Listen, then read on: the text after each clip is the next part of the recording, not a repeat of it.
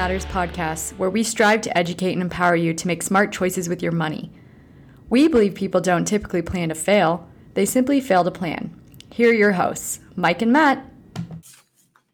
Hello, and welcome to Money Matters Mini with me, Matt Cloutier. In today's episode, we'll be talking about high inflation. So, how long will it last? In March 2022, the Consumer Price Index for all urban consumers, which is the most common measure of inflation, rose at an annual rate of 8.5%. This is the highest level since December 1981. It's not surprising that a Gallup poll at the end of March found that one out of six Americans considers inflation to be the most important problem facing the United States right now. Hot economy meets Russia and China. Hmm. The fundamental cause of rising inflation continues to be the growing pains of a rapidly opening economy. A combination of pent up consumer demand, supply chain slowdowns, and, well, not enough workers to fill open jobs. Loose Federal Reserve monetary policies and billions of dollars, billions of dollars in government stimulus help prevent a deeper recession, but also added fuel to the fire when the economy reopened. More recently, the Russia invasion of Ukraine has placed upward pressure on already high global fuel and food prices.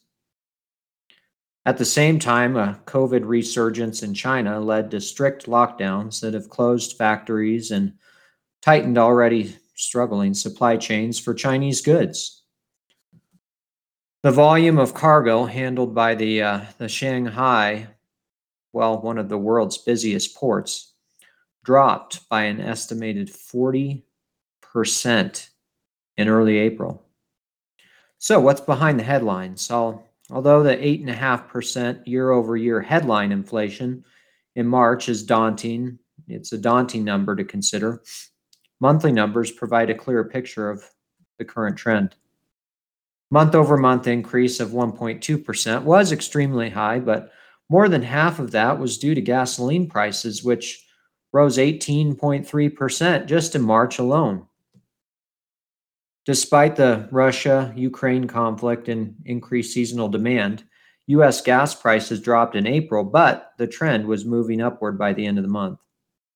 The federal government's decision to release 1 million barrels of oil per day from the Strategic Petroleum Reserve for the next six months and allow summer sales of higher ethanol gasoline, well, may help moderate prices. Core inflation, which strips out volatile food and energy prices, rose at 6.5% year over year in March, the highest rate since, well, 1982, before I was born. However, the month over month increase from February to March was just 0.3%, 30 basis points, the slowest pace in six months. Another positive sign here was the price of used cars and trucks, which rose more than 35% over the last 12 months. Parenthetically, this was a prime driver of general inflation but it dropped 3.8% in March. If you want to see a chart of the last couple years of the monthly change of core CPI, send us a note and we'll get you over a copy of this guide. Wages and consumer demand. What's that look like? So for the 12 months ended in March, average hourly earnings increased 5.6%. Not enough to keep up with inflation, but enough to blunt some of the effects. Lower paid service workers received higher increases, with wages jumping by, well, almost 15% for non management employees in the leisure and hospitality industry. Although inflation has cut deeply into wage gains over the last year, wages have increased at about the same rate as inflation over the two year period of the pandemic. One of the big questions going forward is whether rising wages will enable consumers to continue to pay higher prices. Which can lead to an inflationary spiral of ever increasing wages and prices. Recent signals are mixed. The official measure of consumer spending increased 1.1% in March, but an early April poll found that two out of three Americans had cut back spending due to inflation. So, soft or hard landing? The Federal Open Market Committee, or FOMC, of the Federal Reserve has laid out a plan to fight inflation by raising interest rates and tightening the money supply. After dropping the benchmark federal funds rate to near zero in order to stimulate the economy at the onset of the pandemic, the FOMC raised the rate by a quarter of 1% at its March 2020 meeting and projected the equivalent of six more quarter percent increases by the end of the year and three or four more in 2024. This would bring the rate to around 2.75%, just above what the FOMC considers a neutral rate that will, well, neither stimulate nor restrain the economy.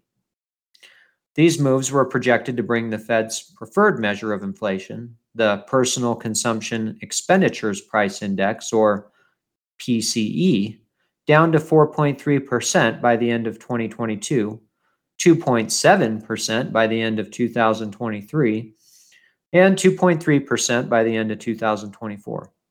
PCE inflation, which was 6.6% in March, tends to run below the consumer price index. So even if the Fed achieves these goals, CPI inflation will, will likely remain somewhat higher.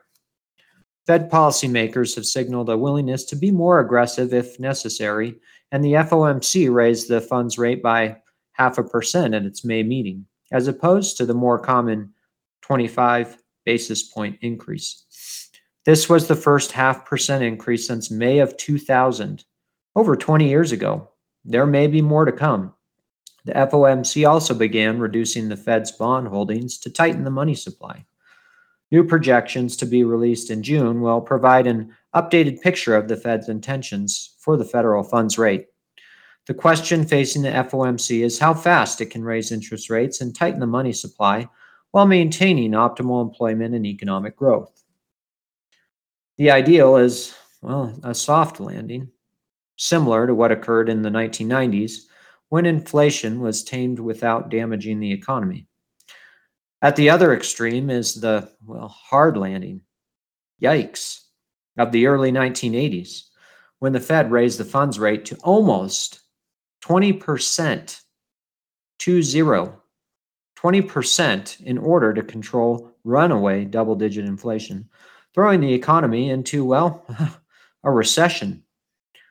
Fed Chair Jerome Powell acknowledges that a soft landing will be difficult to achieve, but he believes the strong job market may help the economy withstand aggressive monetary policies. Supply chains are uh, expected to improve over time, and workers who have not yet returned to the labor force might fill open jobs without increasing wage and price pressures. The next few months will be a key period to reveal the future direction of inflation and monetary policy. The hope is that March represented the peak and inflation will begin to trend lower. But even if that proves to be true, it could be a painfully slow descent. Keep in mind, projections are based on current conditions and subject to change, and, well, it may not come to pass. Thanks for joining us today, and if you'd like to learn more about me or Golden Wealth Solutions, please visit our website, goldenwealthsolutions.com. Thanks for joining us, friends. Bye for now. This podcast is for educational purposes only and may include references to concepts that have legal and or tax implications and is not to be construed as legal or tax advice. Such information and or opinions are subject to change without notice and is not intended as an offer or solicitation with respect to the purchase or sale of any security, insurance product, or offer of any individual advice. Any strategy discussed may not be suitable for everyone. Securities America Incorporated does not provide tax or legal advice. Please consult with the appropriate professional regarding your personal situation prior to making any financial decisions. Securities offered through Securities America Incorporated, member FINRA SIPC, Advisory services offered through Securities America Advisors Incorporated, Golden Wealth Solutions, and Securities America are separate entities.